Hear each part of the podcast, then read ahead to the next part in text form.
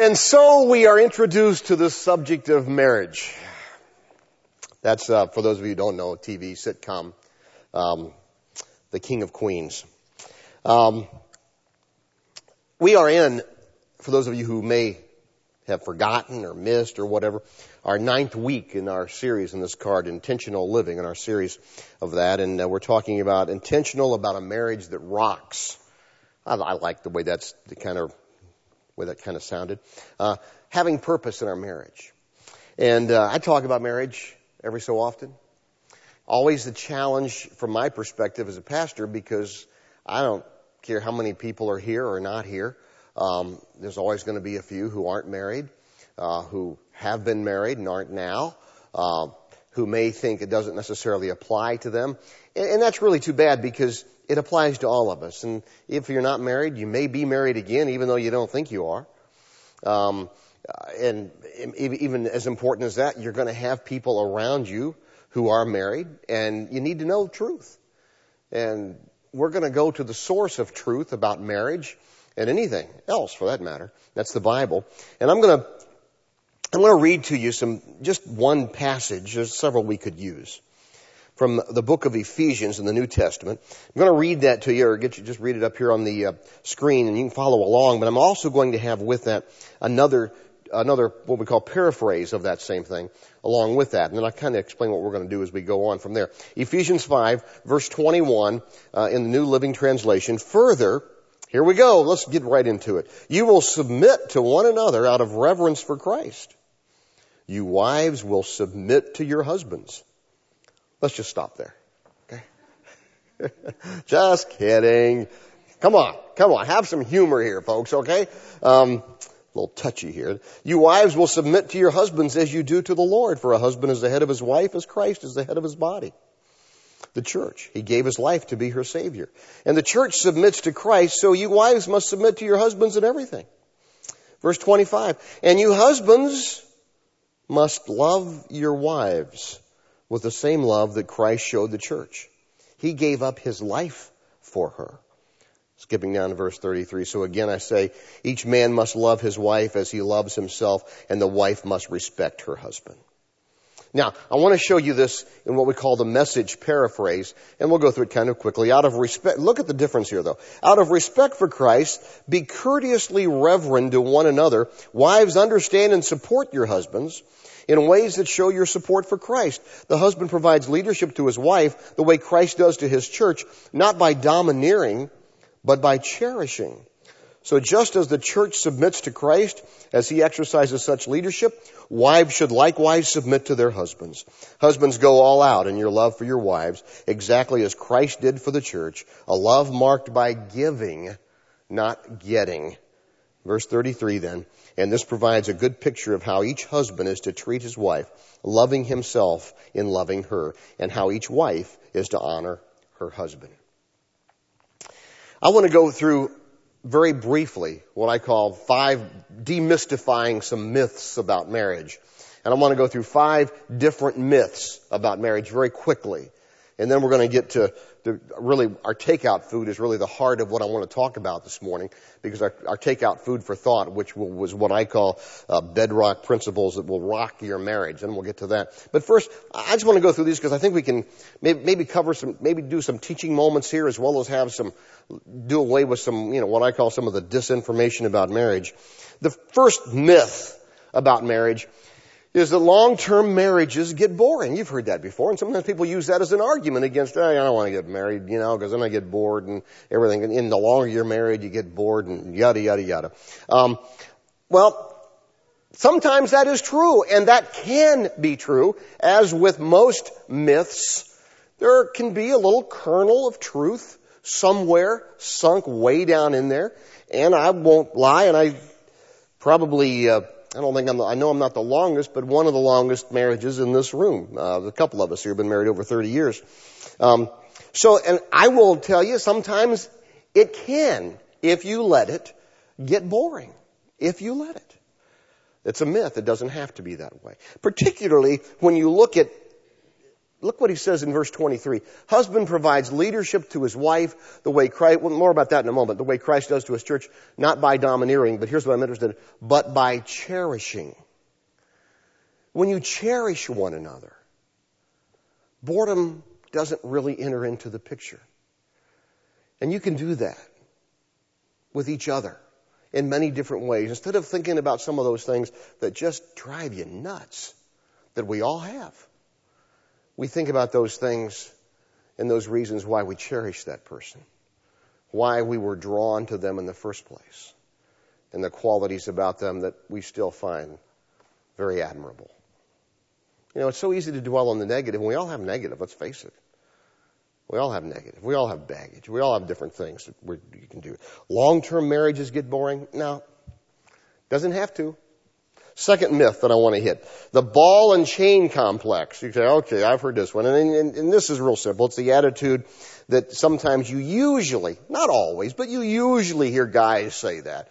Well, I gotta check with the old ball and chain, which is really a you know, and I, I'm to not going to do semantics here. Maybe you say that kiddingly and your wife and you have a joke about it and I'm, I'm not going to comment on that. That's between you and her.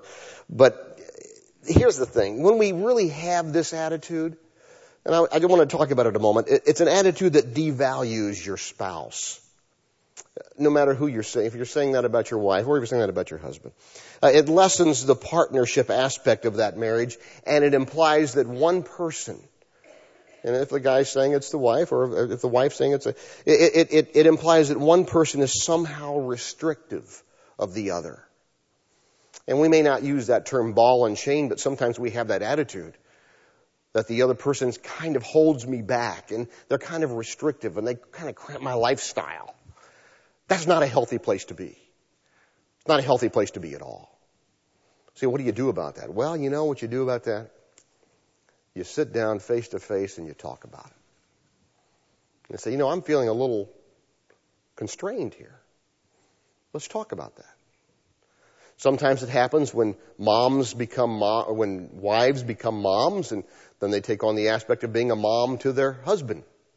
Now, I don't know if you do this or not. This is a little pet peeve of mine, and if you do this, you know, and, and you don't mean anything by it, don't worry about me. So I don't want to get into semantics on this, but I, I really I really think we need to be careful when we start calling. I'm very careful with our kids. I always say your mom. I never say mom. You know, I don't want to sleep with mom. You know, my mom is my mom. My wife is my girlfriend. Okay, and I just think you know we got to be careful with that, guys. And sometimes we get that because we, we, we often, after wives becomes moms, oftentimes they take on a whole different thing to us and sometimes that becomes an unhealthy deal because then we get a little more restricted because we think, well, I got, I got to report to a mom-like figure. You don't need that. There's nothing good about that. Uh, even if you love, and I love my mom, I have a great mother. She's wonderful, and I, and I, and, and, and I'm very grateful for her. But I have one mom, and that's plenty. Okay? God knows it's plenty. I have that thing. Some of I said some of you sometimes. Somebody starts telling you what to do, and I'm like, "Hey, I got one mom. That's enough. I don't want to hear any more out of you." Well, one time my mother said that to me recently. She said, "Hey, Rich, why don't you do this?" And I just out of habit said, "Hey, I got one mom." I said, "She is my mom. What am I saying?" You know. Um, so uh, the whole ball and chain thing, that's the term that I, I put on this that some people, we would never use that term and most of us in our culture. But I wanted to communicate that whole restrictive thing. Sometimes that's not a healthy place to be. Again, that may need some that may need some dialogue because that's not going to make a marriage flourish. It certainly isn't going to make it rock. Third little myth: I will never repeat the problems of my parents. How many times have you heard? Maybe you said, "My parents got divorced. I will never get divorced," and boom, all of a sudden there you are.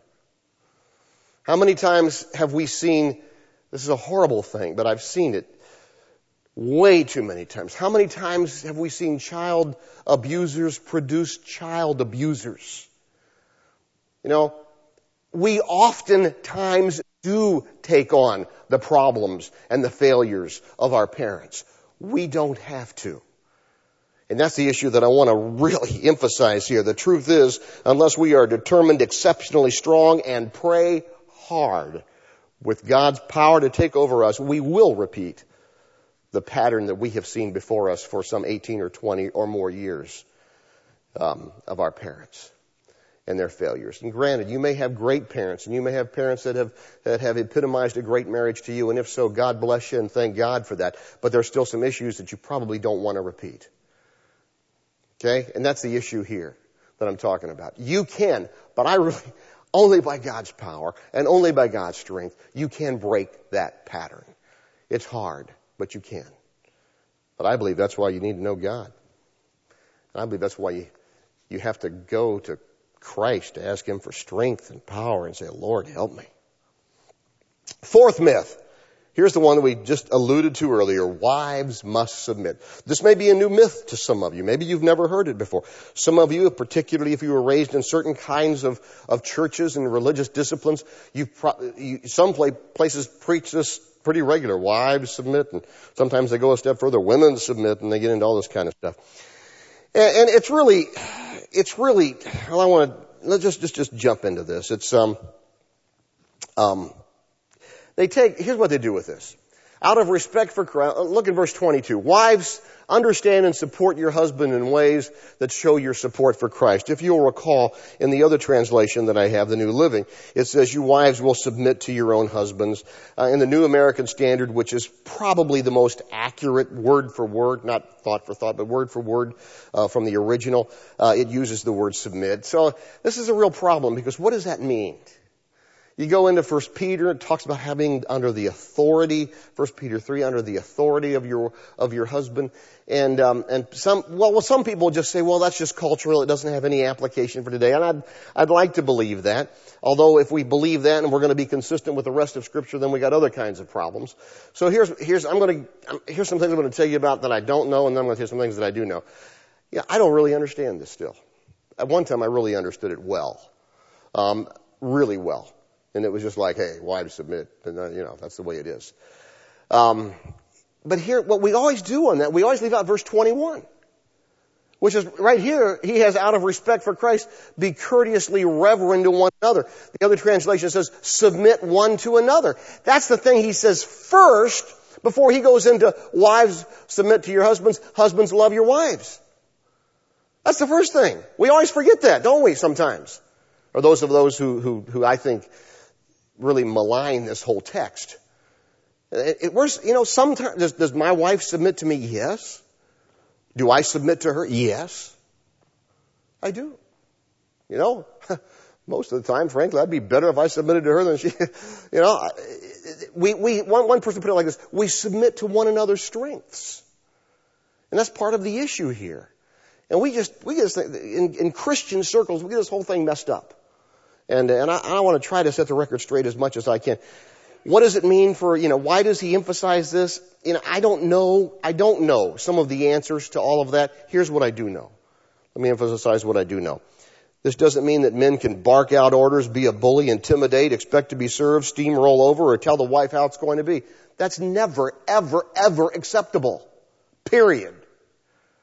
You know, and that's not what, I know God well enough. No, that's not what he's after here.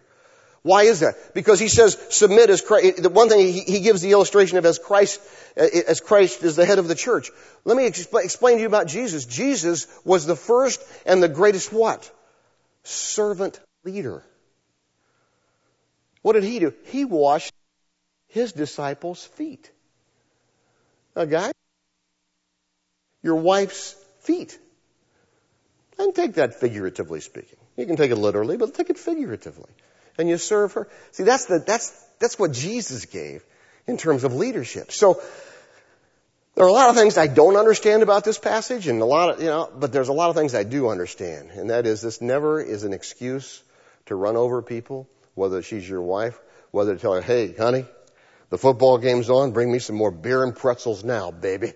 Um, I do know that's not the example that Jesus is giving in scripture. That's not it at all. And the example that I get is, you know, guys, we need to kind of fall all over ourselves trying to serve our wives and our family, particularly if we want to lead the right way. Whatever all that will involve. So that's a, a fourth myth, and I want to just deal with that and, and, get that out of the way and get you people to understand that because it, unfortunately it's misunderstood in many, many churches that believe the Bible. I don't, I don't do away with that passage of scripture. I'll, I just admit there's some parts I don't understand. Here's what I do understand, and that is I'm to treat my wife like a gift from God because Proverbs says if you get a good, if you have a good wife, you treat her like a gift from God. And then deal the other part, you know, and what happens is sometimes people get, you know, because they always, I get this sometimes as a pastor. Um, people will come to me and say, well, we can't agree. Husband, wife, we can't agree. Doesn't that mean that she has to submit to me? Husband will say. I'll say, no, it doesn't mean that. Well, we got to make a decision. I say, well, you sit down and you figure out a decision you can make together. Well, we can, well, you sit down. Well, we haven't got, well, you sit down there and start, and then you pray together. It doesn't mean say, okay, we can't agree, so it's going to be my way, baby. What do you, you know, does that sound Christ-like? Is that the way Jesus behaved? No. No, so that, that's the example there that we need to look at instead of this other trying to, trying to make someone submit. A, it's a, it's a, it's a difficult deal. Number five myth, we aren't compatible. And of course that's one of the number one means for divorce, isn't it? incompatibility. Well, welcome to the club. If you put two fallen people together in the same house for more than a couple of hours, somebody is not going to be compatible all the time. And you know, very simply, very simply put, when you look at verse 21, out of respect for Christ, be courteously reverent to one another. That ought to take care of it right there. Just submit to one another. You know, and that's the issue here. If two people agree on everything, only one of them's thinking. Okay? And that's true in marriage, that's true in life. It's true in relationships. If two people agree on everything, and some people want that. Some people want, but I don't believe, first of all, that's what God, how God wanted us to live. And, and number two, I don't really think you want to live that way two people agree on everything, only one of them is thinking, and, and, and, that's what you get when you have when you say we're not we're not compatible or we're this we don't we don't see things alike. Well, of course not. You're two different people. My gosh, you know, it's not like we have these. We saw the Stepford Wives the other night. It's not like we make everyone just you know. It's it's an interesting movie. I don't recommend it, but um, um, it's an interesting movie because they would take their wives and they would have some kind of computer chips put in. I'm giving you the whole story here, giving some computer chips in them and. Um, and it would make them behave in a certain way. And it was just, at first you look at it and like, hey, this is cool. Every wife is just always just beautiful and always just this way and just this way and and and just everything at the beck and call of her husband and everything. And it's just got some different twist and so forth to the movie and so forth. But you know what? That's pretty much what it would take to always be compatible. Is just just put a computer chip in them. I don't know if they've made that computer chip yet, but somebody's probably working at it. You know. But the point is, that's not the way life is. And what we're going to do if we're going to exactly, if we're going to do exactly what this verse says, out of respect for Christ, be courteously reverent to one another, sometimes we have to sit down, oftentimes we have to sit down and just communicate. And just say, you know, I'm having a hard time with this. And they can say, well, I'm having a hard time with this. Well, let's talk. Sometimes you get to a hard spot and you don't can't resolve it. And then what do you do? Well, I'll tell you what we do. We just pray. Well, God help us both. Change me. And then you say, well, well, you know, eventually, yeah, eventually you got to do something on some of those things and you do the best you can with what you got. I believe acting accordingly with the grace of God and God working in both of you. The challenge is to bring our incompatibilities to God, asking Him to change me in the areas that need to be changed. Alright? Now, those are some of the myths. I will, I will address all of those and then some when we get into this, let's get into this takeout food. Because we're going to get into what I call the takeout food for thought here. And this is really our conclu- concluding stuff. And this is really what I want to just kind of spend just the rest of the few minutes that we have and hit these again very quickly, but it will answer some of these myths for us as well. Bedrock principles will rock, this is what's going to rock your marriage right here, okay? And the first one is this, unflinching selflessness. You knew that was coming, didn't you? Unflinching selflessness. Look what he says in Philippians chapter 2. Don't be selfish. Don't live to make a good impression on others, being external. Be humble, thinking of others as better than yourself. Don't think only about your own affairs, but be under, but, but be interested, excuse me, but be interested in others too and what they are doing. This is a verse for everybody. This isn't limited to the context of marriage. So if you're here and you're not married, there's some good principles for you in life in general, alright? But the point is this, if we apply those verses, those principles to our marriage thinking of our mate first, being interested in them first, that's going to revolutionize some marriages. How are you doing today? What, how can I help you, honey? How can I serve you?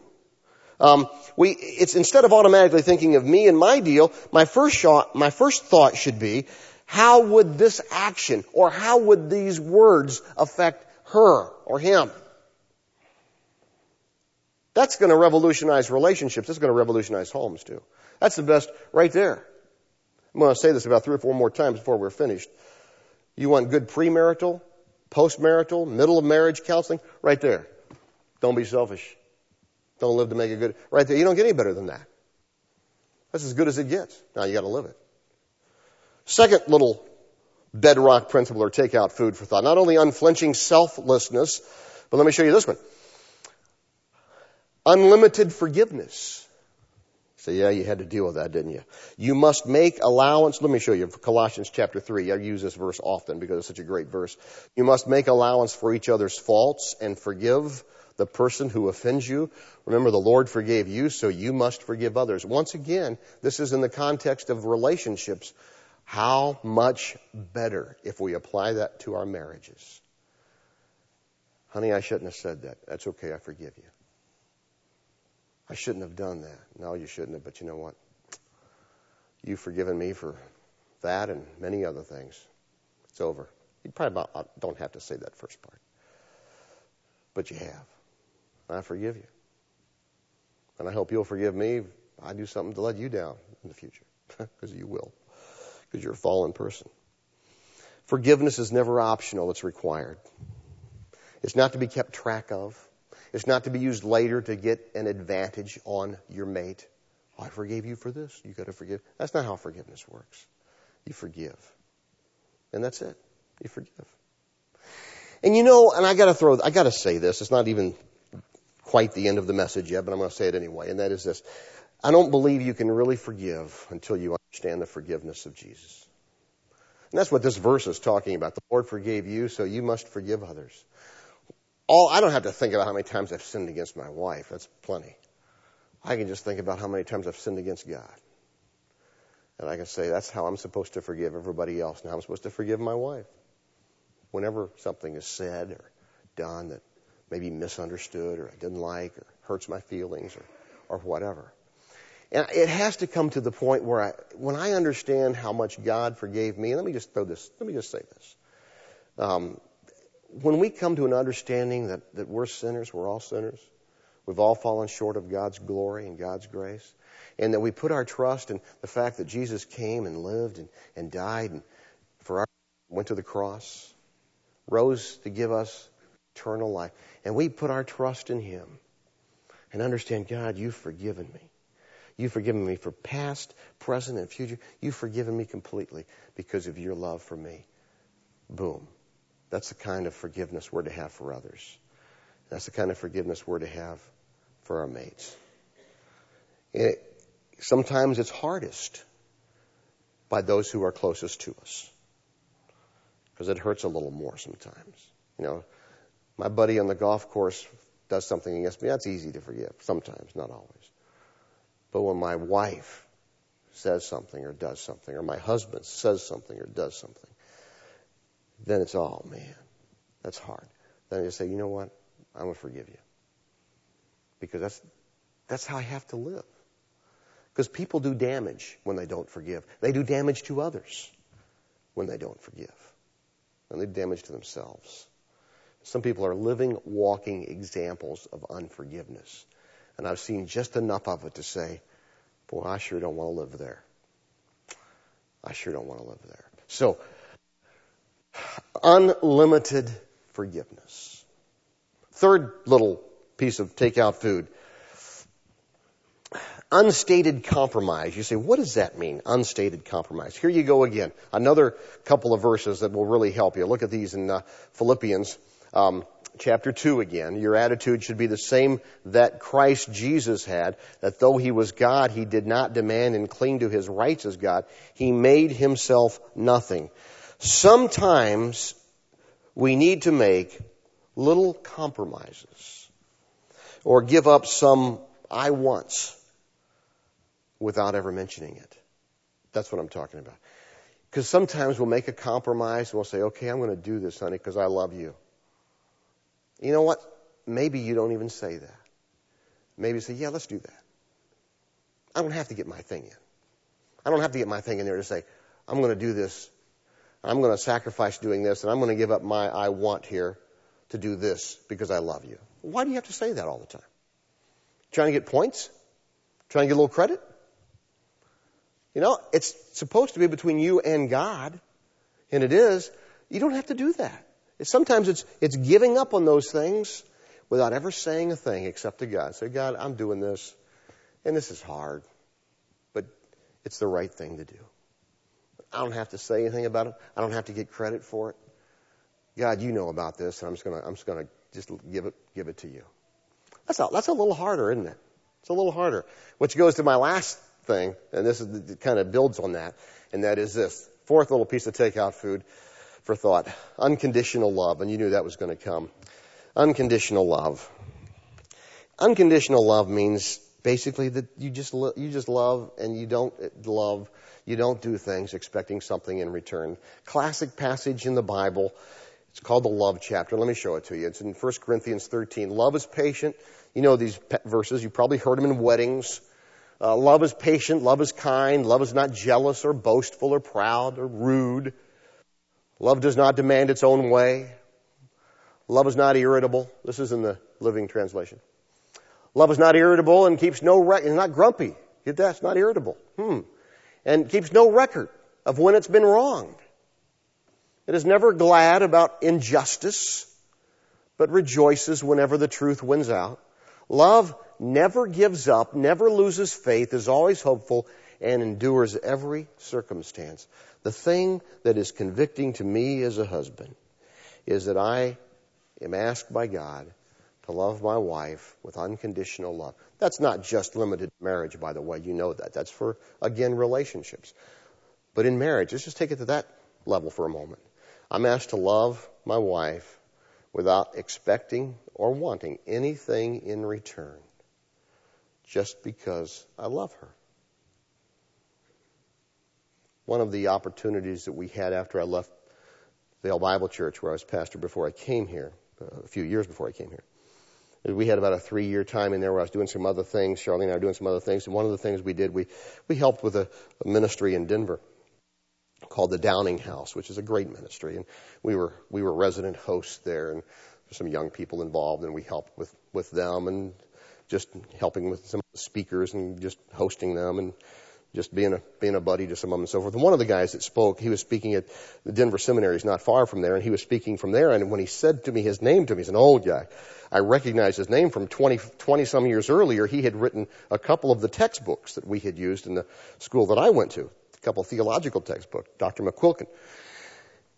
And I had read a few things about him. He had, he had been the president um, uh, besides an author, the president of uh, Columbia Seminary uh, in South Carolina, and now it's called International. But um, uh, and I had heard some things and read some things how he had had willingly given up his his uh, presidency because of a family situation uh, of a sickness. So, and I didn't have the ever have the opportunity to find out the deal. Well, this was an opportunity where we could just sit and talk, and I just was asking him about it. And I learned that he had given up the presidency of the seminary and, and uh, college because his wife had Alzheimer's and he could take care of her. And it was before she needed institutionalization, which eventually she probably would, but it did not at this point. And I gotta tell you, listening to him talk about some of the things that he did for her, I mean, it brought tears to my eyes. Because all I could think about was the fact that we're not talking about a wife who's sick from pregnancy and she's going to get over it. We're not talking about a wife who's got some kind of sickness and she's going to, we're talking about someone who's never going to get better. Ever. And how he would take care of her. Read to her. Pray with her. Clean up after her. Just because he loved her. Never would ever get anything in return. Ever. That's love. That's unconditional love. And that's what God says I'm to have and you're to have for your mate. That's pretty amazing stuff. I'll say it again. There's only one place that can come from. From God Almighty working in you and working through you. That's the only place it can come from with a pure motive. I want to, I want to close, and I want, I want to tell you how I want to close. Um, this is, you know, we go through all kinds of things in our marriages. A lot of good times, some bad times. And sometimes we need to just stop and we need to focus on what's really important. This film clip that I'm about to show you uh, does just that. It, it comes from a movie. Again, we don't recommend movies here often, and I don't recommend this one. It's an older movie, Story of Us. Bruce Willis and um, um, Michelle Pfeiffer are in it. They, the whole movie goes through their whole life, how they meet and they get married and have all. They go through literally hell and high water, uh, with a lot more hell than high than, than anything else. Their kids go off to summer camp. They have decided they're going to get divorced. This is it. We're out of here. And so before this clip that you're going to see, what happens is they're deciding where they're, what restaurant they're going to go to. They're about to pick up their kids from summer camp, and they're uh, deciding what what restaurant they're going to go to to um, talk to their kids um, about getting a divorce. And there's one restaurant that is named, but they decide they can't go to Cal Fung's. I'm using that name because you're going to hear it here in the clip in a minute. Because if they go to Cal Fung's, they can't go there because that's a real happy, fun place, and that's no place to talk about the fact that mom and dad are going to split up. So um, that's what's happening when they just pick up their kids, and that's where we come into the story. All right, so watch this. Wherever you are, you know, and I know many of us have been through different situations here, and and, and sometimes they're unavoidable, and I I understand that, and that's the way it works. But there's something here that I want you to think. It's never easy. The part that I wanted to bring out. It's never easy. There's some great times. And wherever you are in your life and where you are in your marriage, and some of you are in, in great situations now and have been through some tough times, hey, rejoice in that. Thank God for that. And move on from there. When the good, when the, when the tough times come, this isn't, to, this isn't to condemn anything from the past. This is to deal with when the tough times come, remember that. Maybe you're not in that situation right now, but remember that. Hey, God can do something here, and He will. Let's pray about that and just ask God to to work in all of our hearts as to where we are in our lives right now. Lord, you know each person here, and you know where they have come from and where they are. Some folks here have have uh, are single. Some of them, we few people here who are single and, and, and have been have been through marriages and are divorced and and maybe they're looking, maybe they're not. But God, we don't know what you have for them, but we pray that they would find hope in this. To do to do this according to your way this time and to learn from that and to, and to rejoice where you have brought them and what you taught them through all this. Some folks here have, are married and gone through tough times. I pray that the Spirit of God would work in their hearts. And maybe for them it's, it's not easy. But as we have seen so clearly illustrated here, uh, help them to see, God, that there is a way as we cling close to you. For some of us, Lord, we may be going through some tough, some great times right now. And uh, some of us here, maybe in our first marriage, maybe in our second marriage, maybe another one, and, and we're seeing some really cool things happen. Lord, help us to rejoice in those. Help us to be thankful for those. But also help us to remember these principles when some of those other things happen that, that aren't so great. That we can remember we're building, we're building a, a history here by your grace and by your power and by your strength. Father God, we pray for your blessing upon this. We pray that we would be drawn to you and to each other as a result of this. And we thank you now. In Jesus' name, amen.